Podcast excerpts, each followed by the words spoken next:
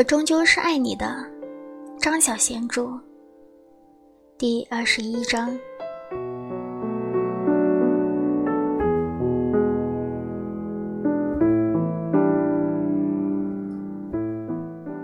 四月的时候，喜喜从札幌飞回了香港，他住进了兰怀旅馆三零三号房，把墙上的那张小苍狼的卦象。丢到了五斗柜后面，并且换上了新叶。当天晚上，他把旅途中长出来的头发剪成了贴着的刘海，然后染上了紫红色。他现在看起来就像是十九岁。紫色是双鱼座的幸运色。他在香港的机场里。失去了林克的踪影。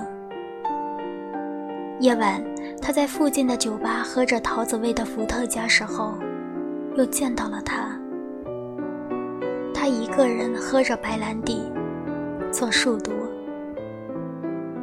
第二天，他下午离开旅馆的时候，看到了他的脸上架着一副太阳眼镜，身穿着蓝夹克，混到了对接巴士站。等车的队伍中，他手上拿着笔，正在做数独。他解不开谜题的时候，会不会忍不住偷看书底上的答案呢？他到底总共有几件的蓝夹克？今天早上，他打开电脑看戴德里电邮过来的跟踪报告。回顾他们刚刚完成的那段旅程，林克拍的全都是他走路的照片。机场、车站、码头、公园、雪地、诗园。他追赶巴士，转火车，走在人潮如寄的热闹大街上。在林克的眼中，仿佛他的一双脚从来不曾停下来。或许，只有无家可归的人，才会一直在走路吧。他往东走，在一个报摊上停了下来，买了报纸，边走边读着占星蓝。自从哥哥在他十岁那年。送给他一本封面印有黄道十二宫图的占星书，他从此就爱上了占星术。谁可一窥星辰的奥秘？凡人只可占星微笑。不管哪一天，只要他还想要知道今天的占星栏怎么说，跟昨天又有什么不同？金星进入双鱼宫会不会有新的机遇？那么他就会有活下去的力量和好奇心。今天的占星栏是这么说的：朋友会找你帮忙，善良的双鱼无法拒绝，凡事要量力而行，心肠太软只会害苦自己。读完了占星栏。他打电话给 B B，B B，我是喜喜，我改电话了。他报上了电话。以后有选角，你就打这个电话给我。我还好啦，我跟哥哥一起去旅行了，昨天刚回来。我哥，我哥比我大五岁，我们很亲的。介绍给你，你失恋了吗？你什么星座啊？金牛，不行哎，我哥是天蝎，天蝎跟金牛这一对注定是有性没爱的。西门庆跟潘金莲就是著名的蝎子男配金牛女，没结果的。况且我哥已经有女朋友了。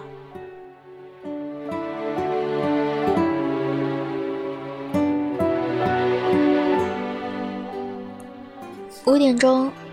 他带着旅途中做的几件首饰到了小绿的店里。小绿一看到他，高兴的就好像遇上了救世主似的，嚷着：“我打电话找你好几遍了，为什么你给我的那个号码并找不到你呢？”我改电话了。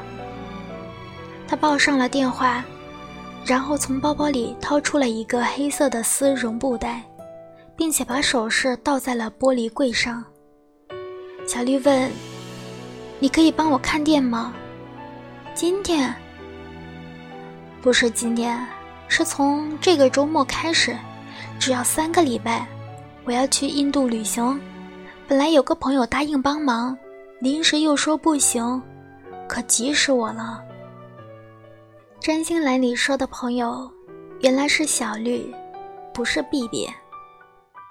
好，喜喜爽快的答应了。那太好了，我买丝巾回来送你。小绿摸了摸喜喜柔软的紫发，说道：“唉，你就有本事染什么颜色都好看。你不能只用一种颜色，你得自己调色。”喜喜说着，把他做的一颗紫水晶戒指套在手指上看看。这回林克没法只拍他走路时候的样子吧？他总得拍下他看店的模样啊！打那个周末开始，喜喜每天下午都会离开了旅馆，回到饰品店去，在店里待一整天，有时看书，有时招呼客人，跟客人聊天。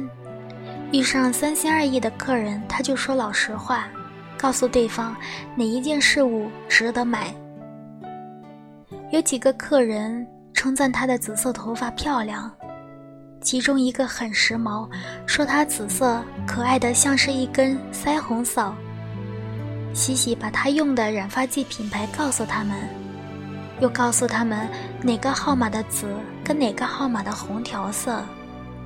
结果客人回家染了紫发之后常来光顾。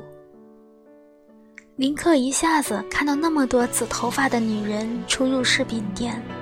会不会一头雾水？某天会跟踪错另一个人呢？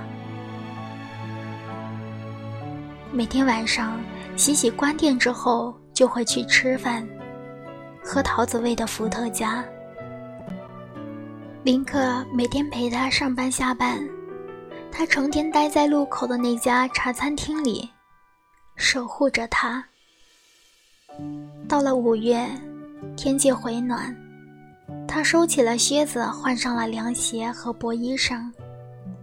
店里没有人的时候，他坐在柜台里，隔着橱窗玻璃看向外面，看着来来往往的车流和路人。一天，他望着外面发呆的时候，看到一辆黑色跑车驶过来，又慢慢的倒回去，停在了对街上。驾驶座上走下来一个男人，穿着牛仔夹克、汗衫、棉裤，瘦瘦的肩膀，头发剪得很短，像是在军营似的，约莫一米八，越过马路，朝他走过来。